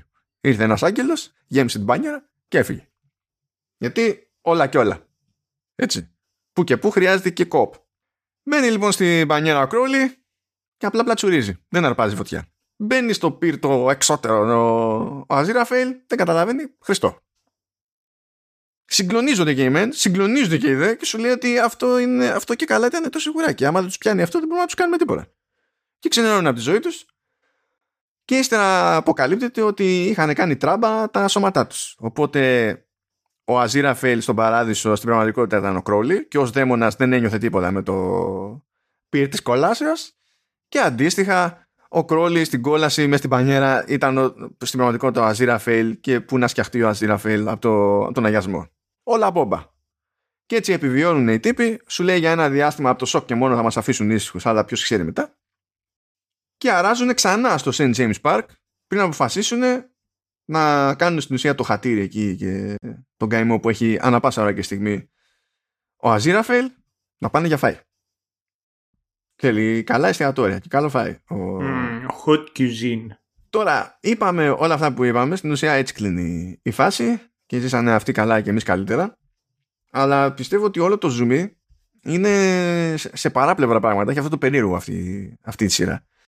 Και γι' αυτό τα αφήσαμε να τα συζητήσουμε αφού βγάλουμε τα γεγονότα από τη μέση. Και τώρα που τα βγάλαμε από τη μέση, let's do this, Σταύρο. Mm. Ε, Νομίζω είναι και μια καλή ευκαιρία να πούμε και εντυπώσεις. Πρώτες εντυπώσεις τουλάχιστον πριν ε, μπούμε στη διαδικασία να αναλύσουμε αυτά τα οποία... Για, ποιο λόγο τέλος πάντων έχουμε αυτές τις εντυπώσεις. Ναι ή όχι. Τι λες και εσύ. Ό,τι σου κάνει και πάμε. Ναι, οκ. Okay. Ε, το, το Good Omens τουλάχιστον εμένα μου έδωσε ένα feeling σαν τις πρώτες ταινίες του Harry Potter. Δηλαδή είχε, είναι Βρετανίλα, Μεγάλη Βρετανίλα. Και αυτό έχει να κάνει νομίζω πολλές φορές ε, κατά πόσο είσαι θετικός και αν είσαι φιλικά προσκύμενος προς αυτού του είδους της σειράς. Δηλαδή είναι goofy, έχει σκηνές οι οποίες δεν βγάζουν νόημα και είναι χαρακτηριστικό του, του βρετανικού θεάματος, είτε είναι σειρές είτε είναι ταινίες. Πιο καλύτερο παράδειγμα από εκεί που κάναν το σεάνς που καλούσαν τα πνεύματα και εμφανίζεται κάποια στιγμή ο Αζίρα Φέλη. Ε, είναι πολύ χαρακτηριστικό αυτό το είδους της κομμωδίας για Βρετανία. Το οποίο όσο αστείο μπορεί να είναι, αλλά τόσο σαχλό μπορεί να είναι. Ε, απ' την άλλη, η σειρά ήταν εξαιρετική όταν ήταν οι δύο πρωταγωνιστές. Μοιραζόντουσαν τη, τη σκηνή. Και ενώ δεν είμαι... Δεν μπαίνω ποτέ στη διαδικασία να ασχοληθώ με fan fiction κτλ. κτλ. Ήταν από τις στιγμές που έπιασα τον εαυτό μου να συπάρω τους, ε, τους δύο πρωταγωνιστές. Δηλαδή, ε, παρότι πλατωνική και εν τέλει φιλική σχέση τους, ε, υπήρχε εκεί και μια αίσθηση σαν φλερτ, σαν... υπήρχε μια έτσι ηλεκτρισμένη η ατμόσφαιρα μεταξύ τους, κάτι το οποίο το έβρισκα πολύ ενδιαφέρον. Υπήρχε μια ένταση σε... χωρίς να υπάρχει κάτι το ερωτικό. Τουλάχιστον αυτό εξέλαβα εγώ. Συμφωνώ, ε, συμφωνώ. Το παίζουν έτσι, ναι. Είναι, είναι, είναι, είναι αγνό πηχτό μπρόμανς. Ναι, ναι, ναι, ναι. Πηχτό, όπως πηχτό πολύ. Για μπρόμανς δηλαδή είναι πηχτό. Ναι, αλλά όχι το κλασικό You are my brother, Oliver, καταλάβες. Ναι, ναι, γι' αυτό κάνω και εγώ τη ναι. διευκρίνηση. Ναι. Πρώτα απ' όλα τις You are my brother, Oliver, δηλαδή Εντάξει, έλα, έλα, έλα. Και οι δύο ήταν εξαιρετικοί. Ο... Βασικά ξέρεις και τι άλλο μου θυμίζει λιγάκι. Μου θύμισε και λιγάκι Austin Powers. Το... Και, και, για... και μου το θύμισε αυτό γιατί θυμάμαι να... να... να το σχολιάζει. Κοίτα που ξέχασα πώς λέγεται ο ηθοποιός. Και ο, ο Mike... Mike Myers. Mike Myers, μπράβο ο οποίος είναι Καναδός, αλλά οι γονείς του ήταν Βρετανοί οι οποίοι μετανάστευσαν στο, στον Καναδά και θυμάμαι που σχολίαζε το ότι περνούσαν, ε, οτιδήποτε ερχόντουσαν από την άλλη πλευρά του Ατλαντικού, οτιδήποτε ερχόταν από το Ηνωμένο Βασίλειο, περνούσε λέει μέσα από ένα μαγενθητικό φακό. Και εμείς λέει το ζούσαμε πολύ πιο έντονα. Και ήταν η καθημερινότητά μας. Ε, βρετανικός κινηματογράφος και σειρές, ο James Bond ήταν κάτι τεράστιο. Όπως ένας Αμερικάνος από τη Βοστόνη θα σκάσει στην Ιρλανδία και θα παραπονεθεί ότι δεν είναι αρκετά Ιρλανδική. Έτσι... Δεν λοιπόν, ε, ε, έτσι και το Austin Powers είναι υπερβολικά βρετανικό. Και ε, έχει παρόμοιο κλίμα και το Good Omens. Εμένα με διασκεδάζει. Δεν, ε, δεν είναι κάτι το λαμβάνω ούτε το θεωρώ κάτι το σπουδαίο, αλλά είναι κάτι το οποίο με διασκεδάζει αυτή η Βρετανίλα. Και μου θυμίζει πολύ για τη τηλεόραση. Δηλαδή, επειδή έχω, έχω μείνει ένα διάστημα στο Ηνωμένο Βασίλειο, μου θυμίζει έντονα αυτή τη δικά τους τηλεόραση. Και γι' αυτό ήταν και κάτι το οποίο το ευχαριστήθηκα. Λοιπόν, εμένα μου έχει θυμίσει άλλο πράγμα. Πρώτα απ' όλα, προφανώς θα συμφωνήσω στο ότι όλο αυτό έρχεται και κάθεται πάνω στο, στο δίδυμο. Ενώ μπορεί ενδεχομένως να σκέφτεται κάποιος ότι ε, δεν μπορεί. Το, το επίκεντρο, στο επίκεντρο θα είναι ο αντίχρηστο.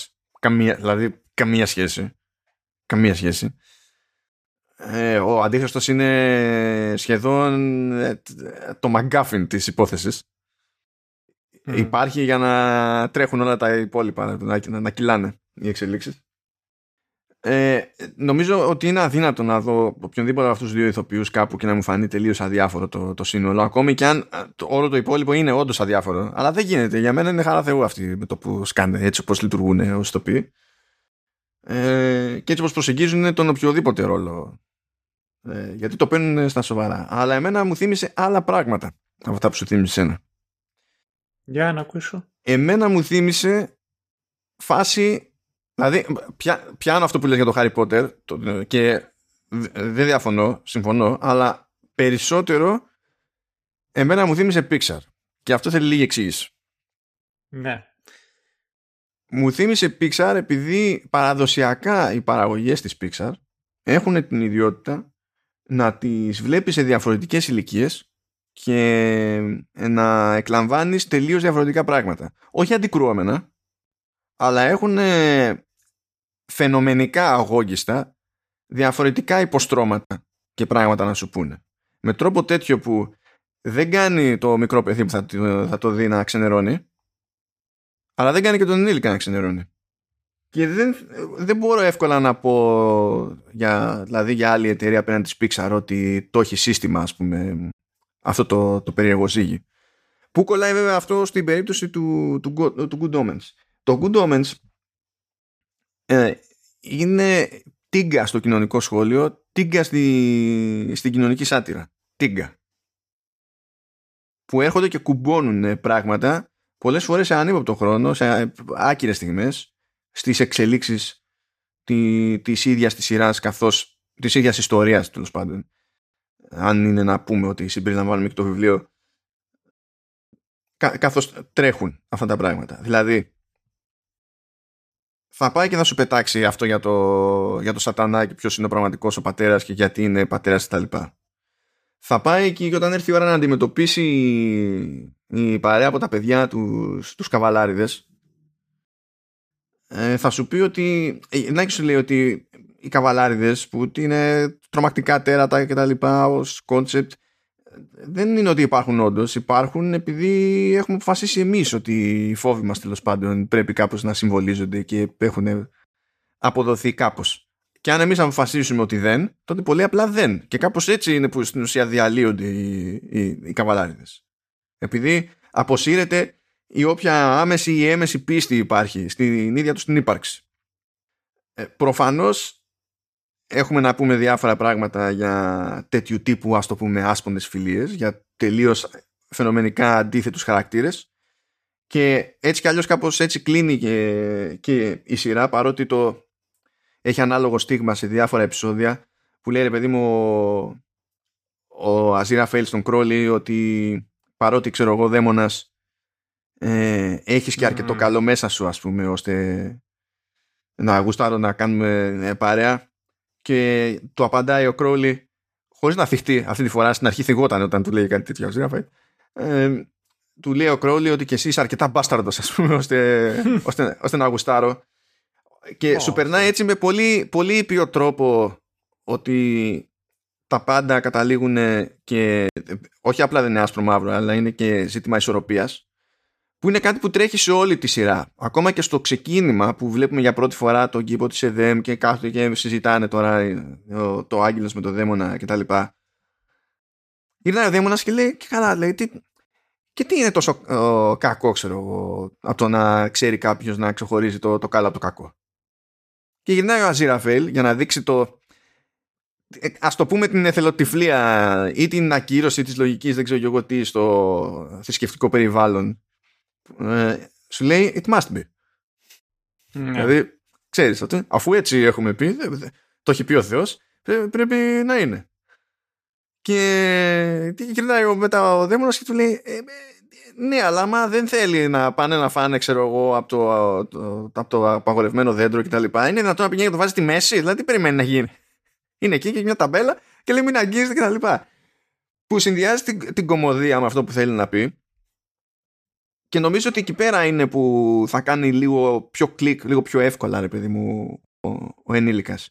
Και έχει πάρα πάρα πάρα πολλά τέτοια, τέτοια σημεία εδώ και εκεί σκόρπια που νομίζω ότι τελικά άμα τα βάλεις όλα μαζί ε, προσπαθούν να φτιάξουν ένα γενικότερο μήνυμα το οποίο είναι πάρα πολύ απλό και ταυτόχρονα ακριβώς επειδή είναι πάρα πολύ απλό ε, ενδεχομένως το ξεχνάμε και πιο εύκολα είναι ότι ξέρεις στη μεγάλη εικόνα ας πούμε ε, από τον άνθρωπο θα περάσουν όλα όπως και να κάνεις δηλαδή βλέπεις ακόμα και στην περίπτωση που στραβώνει η φάση και έρχονται οι αρχάγγελοι έρχονται και οι αρχιδαίμονες εκεί πέρα και σου λέει «Ω Άνταμ, τι παίχτηκε, έχουμε δουλειές να κάνουμε» κτλ. Στην ουσία παρακαλάνε το παιδί να τους κάνει τη χάρη. Οι ίδιοι δεν μπορούν να κάνουν κάτι. Άμα δεν κάνει την κίνηση το παιδάκι, no dice. Ακόμα και ο ίδιος σατανάς σε φαγιάκι, παιδί μου, σε αυτή τη, την περίπτωση. Χώρια που βλέπουμε παράδεισο και, ε, και κόλαση να είναι ένα μονόχνοτο πράγμα τέλος πάντων που πολύ περισσότερο ενδιαφέρονται να λύσουν τις διαφορές τους άσχετα με το ποιες μπορεί να είναι οι απώλειες τέλος πάντων παρά και το τι κάνουν τα δημιουργήματα που ξέρουν αμφότεροι και οι δύο παρατάξεις ότι τεχνικώς είναι δημιουργήματα στα οποία βασίζονται αλλά είναι και δημιουργήματα και του δικού τους δημιουργού. Ακόμη. Και τους ενδιαφέρει. Γιατί έχουν σκαλώσει σε ένα σημείο εκεί πέρα και δίνουν πόνο. Το οποίο ξανά υπογραμμίζεται μια αγαπημένη μου συζήτηση που θα τη μεταφέρω ως έχει. Αλλά σε κάποια φάση γίνεται μια κουβέντα λίγο πάνω σε αυτό το concept που λέμε ότι μυστήριαι αι βουλαί του κυρίου. Που γίνεται μια κουβέντα και καλά μπλα μπλα the great plan και σε άλλη φάση ε, γίνεται αναφορά στο ineffable plan το the great plan και καλά είναι ότι, καλά, ότι έχει ε, στο νου του ο Θεός για να γίνει με την πλάση και τα λοιπά. Okay. Το ineffable plan είναι αναφορά στι, στις μυστήριες βουλές του κυρίου που στην ουσία δεν μπορούμε να ξέρουμε ε, τι, τι σκέφτεται, γιατί κάνει ό,τι κάνει και ποιο είναι το σχέδιο. Και σε κάποια φάση γίνεται μια κουβέντα μεταξύ αγγέλων εκεί πέρα και δαιμόνων που σου λέει ότι είμαστε σίγουροι ότι το great plan και το ineffable plan είναι ένα και το αυτό. Γιατί αν το great plan είναι η δικαιολογία για, το, για να έρθει το τέλος του κόσμου, του στείλει ότι είναι προβλεπέ, το, έχει γραφτεί, το ξέρουμε κτλ πώς μπορεί αυτό να είναι ταυτόχρονα και το ineffable plan το οποίο δεχόμαστε ότι δεν το κατανοεί κανένας ούτε εμείς στο, στον παράδεισο και την κόλαση; Και εκεί είναι που χώνονται και σε τριβελίζει λίγο ρε παιδί μου και αρχίζεις και δίνει. Και εκεί είναι που για μένα το σύνολο πέραν της ωραίας φάσης, της ωραίας παραγωγής το, το, του ντουέτου που με κερδίζει τον αυτόματο και τα λοιπά αρχίζεις και βγάζει ρίζες στο πράγμα και εκτιμώ και το κόμπο σε εκείνη τη φάση ξέρεις, που πέτυχαν Gaiman και, και Pratchett ναι. Ε, είναι για, για μια ιστορία η οποία έχει σαν βάση τον, του, το καλό και το κακό, δηλαδή τους δαίμονες και τους ανθρώπους. Έχει όντως ενδιαφέρον που στο κάτω-κάτω της γραφής αυτός ο οποίος παίρνει τις αποφάσεις και αυτό το οποίο είναι το πιο σημαντικό από όλα είναι η ίδια η ανθρωπότητα και το τι είναι αυτό το οποίο μας κάνει σαν ανθρώπους δηλαδή η πεμπτουσία. Ε, τώρα αυτό το οποίο θέλω να σχολιάσω είναι και ο τρόπος με τον οποίο αποφασίζουν να αποδώσουν κιόλας και να παρουσιάσουν και την κόλαση και τον παράδεισο. Ιδιαίτερα ο παράδεισος που εμφανίζεται σαν ε, μια μεγάλη εταιρεία. Το κλασικό το corporate, το, το που οτιδήποτε έχει μια συγκεκριμένη ιεραρχία, έχει PR, ε, υπάρχει συγκεκριμένος τρόπος με τον οποίο γίνεται η διαβίβαση και το πώς συζητιούνται και αποφασίζουν τα πράγματα.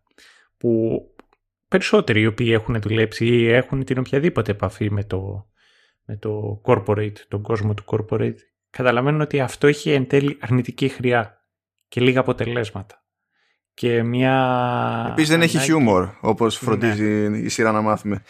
Ναι, και αυτό και αν έχει. Και από την άλλη η κόλαση είναι... Είναι ένα κλασικό παράδειγμα της κατώτερης τάξης της Βρετανίας. Άνθρωποι οι οποίοι μαζεύονται μεταξύ τους, αποφασίζουν πράγματα τα οποία είναι ήδη αποφασισμένα, ε, συνεχίζουν μια κατάσταση επειδή προϋπήρχε από αυτούς. Έχει ενδιαφέρον γενικότερα το, το, το πώς αποφασίζει να, να αποδώσει και τη μία πλευρά και την άλλη. Μ' άρεσε και κάτι άλλο στο μέρος της κόλασης και των δαιμόνων συγκεκριμένα. Αν είδες, σχεδόν κάθε δαίμονας φαίνεται να έχει ε, στιλιστικά ρε παιδί μου κάποια λεπτομέρεια άλλοτε διακριτική άλλοτε καθόλου διακριτική που να παραπέμψει κάποιο ζώο. Ναι. Είναι ο Χάστορ, ας πούμε, ο οποίος είναι δαίμονας της φωτιάς, δεν ξέρω τι άλλο είναι, και στην ουσία αντί για μαλλιά είναι σαν να έχει ένα πατημένο από αυτοκίνητο βάτραχο. Ναι. Που έχει γίνει χαλκομανία, ξέρω εγώ. Αλλού βλέπεις έναν άλλον και έχει για ντεκόρ αντί για μαλλί ε, ένα ιγκουάνα που στέκεται για με το κεφάλι πάνω ας πούμε για να δημιουργεί λοφείο. Και δεν είμαι σίγουρος αλλά έχω την υποψία ότι αυτό είναι ταυτόχρονα αναφορά και στην αντίληψη που έπαιζε για, τη, για τους μάγους και τις μάγισσες. Γιατί σύμφωνα με τα κλισέ της εποχής ε, υποτίθεται ότι κάθε μάγος ή κάθε μάγισσα είχε κάποιο πλάσμα που είναι για καλά το familiar. Το familiar, ναι. Και τέτοιου είδους πλάσματα ήταν συνήθως. Μπορεί να ήταν, ε, μπορεί να ήταν αράχνη, μπορεί να ήταν βάτραχος, μπορεί να ήταν... Στην ουσία ήταν πράγματα που ήταν πιο εύκολο να πετύχεις στο, στο δάσος για ευνού τους λόγους, γιατί ήταν οι κοινωνίες ανάλογες κτλ. Αλλά κατά μία έννοια, ξέρεις, είναι σαν να τραβάει μια γραμμή και να το συνδέει ότι στη μαγεία, ξέρω εγώ, το, το familiar που είχε ο μάγος ή η μάγισσα είναι ταυτόχρονα και ένα δαιμόνιο, ρε παιδί μου, στην όλη φάση και κάπως έτσι κλείνει ο κύκλος. Αυτό δεν έχει να πει κάτι, ακόμα και μέσα να πέφτω, δεν έχει να πει κάτι πραγματικά στο, στα τεκτενόμενα της σειράς αλλά είναι μια λεπτομέρεια που σου βγάζει ρε παιδί μου ότι έχει γίνει έρευνα από πίσω. Και το έχουν προσέξει άσχετα με το αν εσένα σε νοιάζει στην τελική. Και αυτά τα πράγματα πάλι με αγγίζουν ρε παιδί μου, τα, τα εκτιμώ. Ακόμα και, ακόμα και έξω να πέφτω, δεν πειράζει. Χαλάλη, ξέρω εγώ. Ναι, δεν ξέρω. Π.χ. ξέρω ότι η Βελζεβούλ είναι The Lord of the Flies. Και αυτό είχε έτσι και τις μύγες. Αλλά γενικότερα Π.χ. με το, το βάτραχο δεν τον έχω συνδεδεμένο τόσο πολύ με, με δαίμονες και κάτι. Να μου πεις βροχή από βατράχια. Ναι. Όχι, ενδιαφέρουσα θεωρία. Ε, τώρα δεν ξέρω αν έχεις να προσθέσεις εσύ κάτι παραπάνω σε αυτή την κουβέντα που έχουμε μέχρι στιγμής, γιατί θέλω να ανοίξω μία άλλη. Για άνοιξε. Θέλω να πω ότι καταρχάς δεν είναι η πρώτη απόπειρα να, να γίνει η ταινία η σειρά το Good Omens. Και είχε ξεκινήσει και είχε σχεδιαστεί να γίνει η ταινία και από ό,τι ακούγεται το casting ήταν ε, Crowley ήταν ο Johnny Depp ε, και Αζίραφελ ήταν ο Robbie Williams. Κοίτα, μου, ε, μου είναι αδύνατο να θυχτώ από αυτές τις επιλογές. Ναι. Αν και, αν και θα θεωρούσα πιο τσαχπίνικο να είναι ανάποδα. Ναι, ναι, ισχύει. Ισχύει. Ε, οπότε τώρα να ξεκινήσω και να κάνουμε αυτή τη κουβέντα.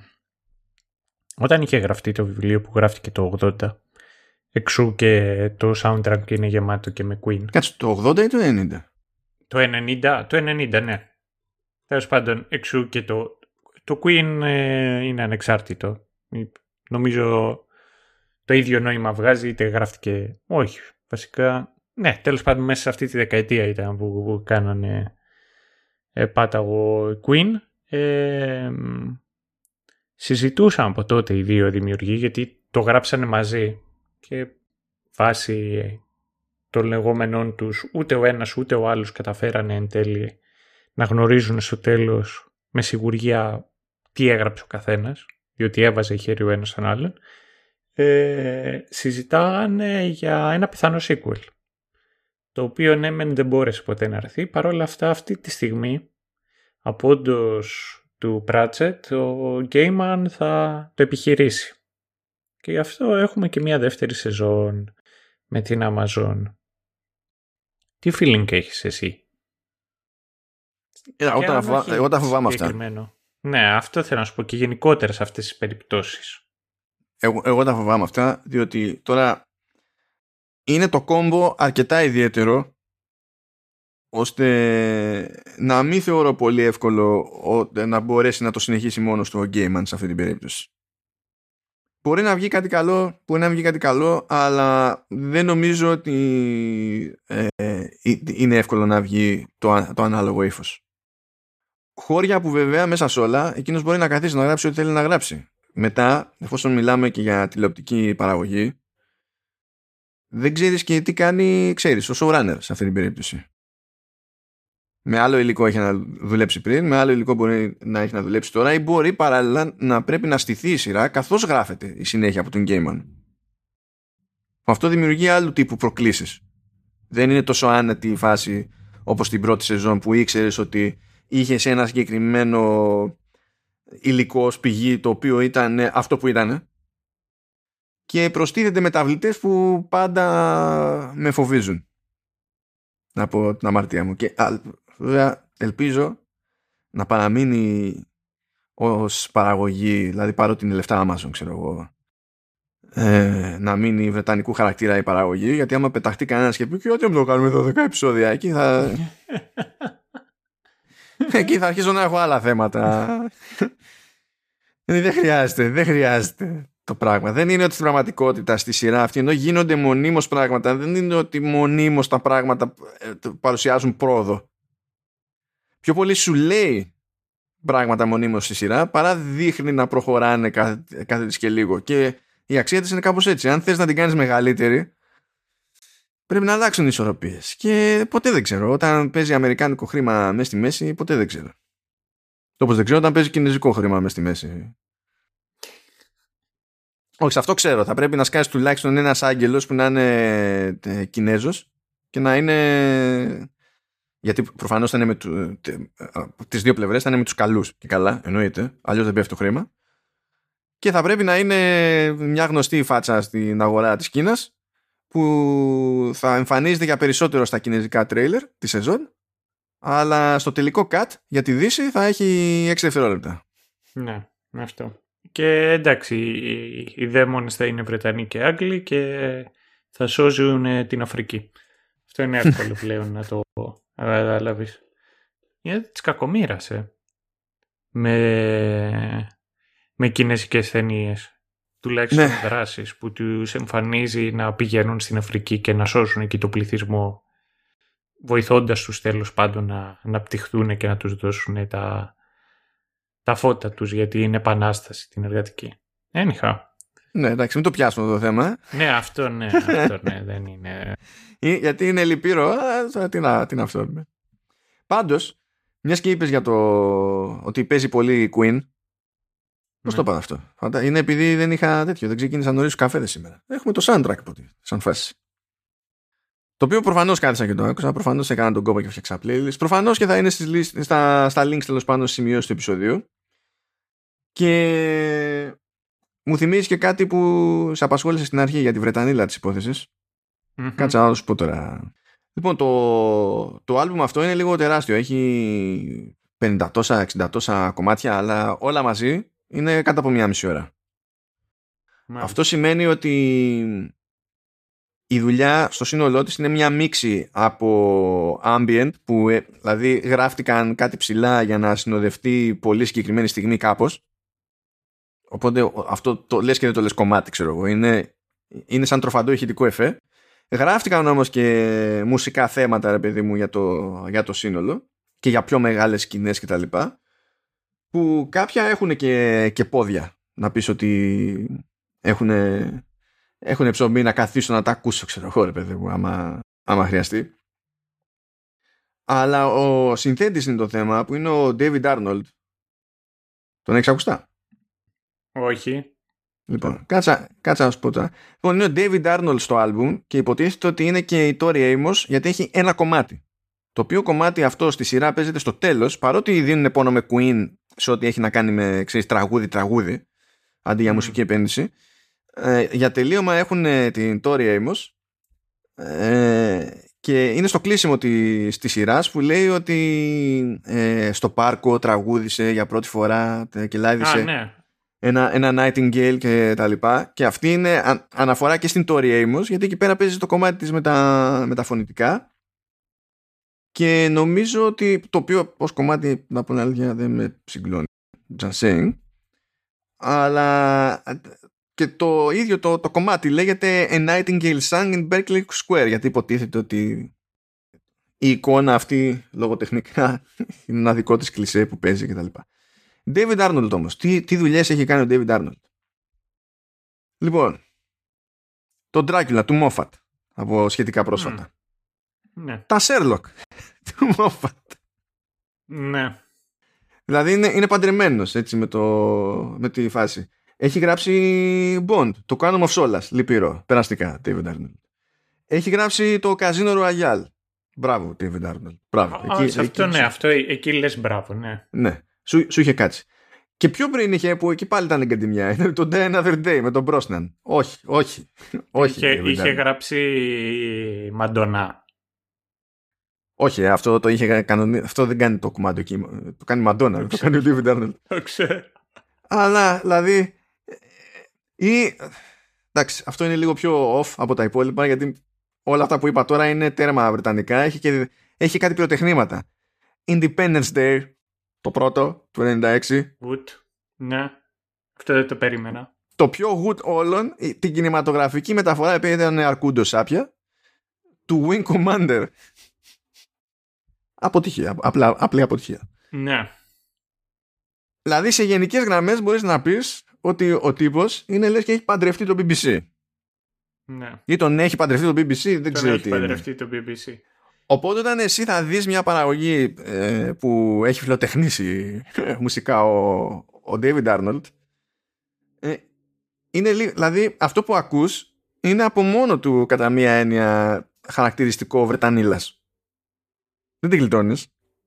Ε, τώρα κάνω εγώ ένα σχόλιο και να πω ότι το, το στο intro τέλος πάντων, το theme του intro Μένα μου άρεσε και τώρα που το ξανασκέφτομαι, όντως θυμίζει λιγάκι Sherlock. Ναι, ναι. Φέρνει. Ο, δεν είναι άσχημη δουλειά, είναι, είναι ωραία δουλειά. Απλά δεν είναι φτιαγμένο αυτό το soundtrack ώστε να πεις, ξέρεις, δεν είναι στημένο με τη λογική ενός μουσικού άλμπουμ. Ναι, ναι. Γι' αυτό, αν ήταν έτσι, τότε ενδεχομένως να είχε σπάσει σε δύο κυκλοφορίες και καλά. Ξέρεις, να είναι τα main και τα συμπληρωματικά. Το οποίο δυστυχώς μου θυμίζει μια πρόσφατη ανακοίνωση. Τελείως άσχετο, παιδιά ε, όπως συμβαίνει σε οποιαδήποτε παραγωγή έχει φράγκα legit από πίσω το soundtrack του κινηματογραφικού, του κινηματογραφικού Dune το έχει αναλάβει ο Hans Zimmer ε, ναι, ποιος άλλος θα το έχει αναλάβει ο οποίος Hans Zimmer είπε πάρα πολύ ωραία το soundtrack, το soundtrack θα είναι τρία άλμπουμ όχι ένα άλμπουμ με τρία και καλά δισκάκια. Όχι, όχι, είναι τρία άλμπουμ. Εντάξει ρε εσύ. Καλώς ήρθες. Και επειδή, και επειδή μας είχε μείνει για κανένα ψηλό παραπάνω, θα είναι και η πρώτη εξ αρχής δηλαδή παραγωγή soundtrack album τέλος πάντων που θα σκάσει με Dolby Atmos. Γιατί, γιατί μπορούμε ρε φίλε. Εντάξει ρε φίλε, είναι ο τύπος, κοίταξε μεταξύ μας είναι και ο τύπος τώρα. Ο οποίος μπορεί και να κάνει λεφτά. Αυτό δεν τον νοιάζει. Δηλαδή δεν, δεν, το, δεν τον νοιάζει. Δηλαδή, άσε που χώνει, δηλαδή κάνει και delegate πολλή δουλειά αυτός στα γράφει. Γιατί σου λέει τώρα, εγώ έχω γράψει εδώ 500 δεκαετίες δουλειά. Καλά τώρα. Είναι. Τόσο κάνει το όνομά μου, τόσο κάνει η δουλειά μου. Άμα θέλετε όντως να τα γράψω εγώ, είναι ξέρεις λίγο περίεργα. Anyway, ναι. Κάπως έτσι πάει απλά τα πράγματα στο, στο soundtrack. Είναι cute. Είπαμε links στις σημειώσεις του επεισοδίου για Apple Music και Spotify. Choose your poison. Και πάει λέγοντας. Δεν ξέρω αν έχεις κάτι άλλο. Όχι, δεν έχω κάτι άλλο να πω. Ε, πέρα από το να υπενθυμίσω ότι αυτό θα είναι το μοναδικό επεισόδιο για τον Αύγουστο. Ναι, ναι. Και μου ήρθε μια φλασιά τώρα, επειδή κλείσαμε τον, ε, τον Ιούλιο ε, ένα χρόνο. Mm-hmm. Σκέφτεσαι κάποια στιγμή, από τη στιγμή που μπαίνει στη διαδικασία εκεί και κάνει σε playlist για, για τα themes των σειρών των οποίων κάνουμε και podcast θα κάνεις, ξέρω εγώ, εκεί χριστουγεννιάτικο, δεν ξέρω πότε. Ένα top 10 από όλα. Να κάνεις και εσύ ένα άλμπουμ. Το βγάλεις σε βινίλιο και να λες, ξέρω εγώ, showrunners ε, season 1. Best themes. Ναι, μπορώ να το κάνω αυτό, αλλά θέλω να κάνω μια σημείωση. Μπορείς να το κάνεις. Ξέρεις, ξέρεις τι μου αρέσει περισσότερο σε αυτή την ιδέα; Τι, Εγώ δεν για θα έχω πες. να κάνω τίποτα γι' αυτό. Κουφάλα. Κουφάλα. Δηλαδή, τι πήγαινα να σχολιάσω τώρα; Πήγαινα, ότι είναι, είναι ωραία. Είναι καλή ιδέα αυτή. Δεν έχω πρόβλημα. Και όντως μπορώ να μπω στη διαδικασία να το κάνω. Έτσι. Αλλά. ε, Δηλαδή, έχω εδώ πέρα ένα ξάδερφο στην άλλη άκρη της γραμμής, ο οποίος αφιερώνει κάποια στιγμή στη ζωή του, ρε παιδί μου, λίγη έξτρα φαία ουσία, ώστε να φροντίζει να είμαι εγώ πιο απασχολημένος. Κατάλαβα. δηλαδή, α, γι' αυτό λένε ότι οι συγγενείς είναι πολύ εύκολο να είναι πιο άτιμοι, ρε παιδί μου, από το ναι. περαστικό. Γιατί αυτός ξέρει τι, αν πίζω, πώς πίζω και τα λοιπά και παρόλα αυτά δεν πτωείται. δεν του λέει τίποτα αυτό. Κοίταξε. ε, Να πω τα περα... να κάνω και εγώ. Εγώ υπόσχομαι να κάνω το έξτρα κομμάτι μου κάποια στιγμή για, μια- για συγκεκριμένη σειρά. Και να κάνω κι εγώ κάποια στιγμή έτσι το έξτρα κομμάτι. Αλλά τώρα ιδέες, ε, ιδέες ε, ρίχνω. Ιδέες, ναι. Εντάξει, κοίτα, δεν είναι πολύ δύσκολο αυτό, διότι έχω έτοιμα τα βασικά τα playlists. Θέλει ένα πέρασμα. Πιο πολύ θα μου πάρει, ξέρεις, το να περάσω τα κομμάτια άλλη μία για να ξεχωρίσω όντως. Εκεί πρέπει να είμαι πολύ, πολύ, πολύ, πολύ πιο αυστηρός, ας το πούμε έτσι, γιατί δεν γίνεται να καταλήξουμε σε ένα ενιαίο playlist που να είναι ξέρω, άπειρα κομμάτια. Αλλά θέλει το χρόνο του και να πεις ότι κάνω, ξέρεις, μία ακρόαση από τα πάντα μέχρι τώρα, για αυτή τη, τη χρονιά ας πούμε, ε, ε, θα σου πάρει χρόνο. Ακόμα και αυτό. Ναι. Anyway, ευχαριστώ Σταύρο για τη συνεισφορά σου στο Ε, ό,τι ημερήσιο μπορώ φόρτο κάνω, μου. παιδί μου. Ε, το, το βλέπω, όχι, το νιώθω, το νιώθω και το, το εκτιμώ, δηλαδή, αφού ανατρίχασα. Βγαίνει αυτό, ναι. Λοιπόν, αυτά ε, ως ε, ε, συγκριτικά αποτυχημένο δίδυμο που δεν πρόκειται ποτέ να αγγίξουμε το level ε, των David Tennant και Michael Sin Ναι. Διότι δεν πρέπει να το αγγίξουμε ποτέ δεν θα ήταν δίκαιο, είναι προσβολή και μόνο να σκεφτούμε το ενδεχόμενο. Ήρθε η ώρα να σας αποχαιρετήσουμε. Είπε ο Σταύρος ότι αυτό θα είναι το ένα και μοναδικό επεισόδιο που βγαίνει για μήνα Αύγουστο. Να κάνουμε και εμείς λίγο ότι ρεπάρουμε. Και από Σεπτέμβριο επανερχόμαστε στο κλασικό μας εκεί πέρα με το 15 μέρο βέβαια όσοι κάνουν ένα κόπο εκεί πέρα έτσι κι αλλιώς και έχουν κάνει με κάποιο τρόπο subscribe ή follow στο feed από Spotify, από δεν ξέρω και εγώ τι εφαρμογή ή πλατφόρμα χρησιμοποιεί, χρησιμοποιεί ο καθένας, δεν έχει σημασία ε, όταν να σκάσει νέο επεισόδιο στην επαναφορά για το Σεπτέμβριο ε, θα εμφανιστεί εκεί πέρα χωρίς να χρειαστεί να ψάξει κανένας τίποτα οπότε οι πιο, οι πιο regulars είναι, είναι jet, είναι έτοιμοι, δεν πρόκειται να σας ξεφύγει η επαναφορά. Οι υπόλοιποι, τι να πω, παιδευτείτε μόνοι σας. ξέρω εγώ. Λύση υπάρχει. Άμα δεν θέλετε, τι να σας κάνουμε. The end, καλό καλοκαίρι. Καλό υπόλοιπο καλοκαιριό. Ναι, καλό υπόλοιπο καλοκαίρι. Καλή υπομονή εκεί πέρα με την υπερζέστη. Να φύγει αυτό το πράγμα από τη μέση. Και θα τα πούμε εμείς ξανά Σεπτέμβριο. Το Showrunners επιστρέφει μια ιδέα, μια ιδέα πιο αργά από τα υπόλοιπα του, του Χάφτουν που επιστρέφουν τέλη Αυγούστου. Και that's it. Σταύρο, χαιρέτα τα πλήθη. Αυτό θα σας χαιρετήσω λέγοντάς σας ότι για σας επειδή θα είσαστε τυχεροί γιατί θα βγουν τρία επεισόδια το Σεπτέμβρη. Ναι, είναι από εκείνους τους μήνες που το... Ναι, Τεχνικά. Ναι. πέφτουν λίγο περίεργα ημερομηνίες και όντως θα δημοσιευθούν τρία επεισόδια εντός Σεπτεμβρίου. Λοιπόν, ε, τα λέμε. Τσάου.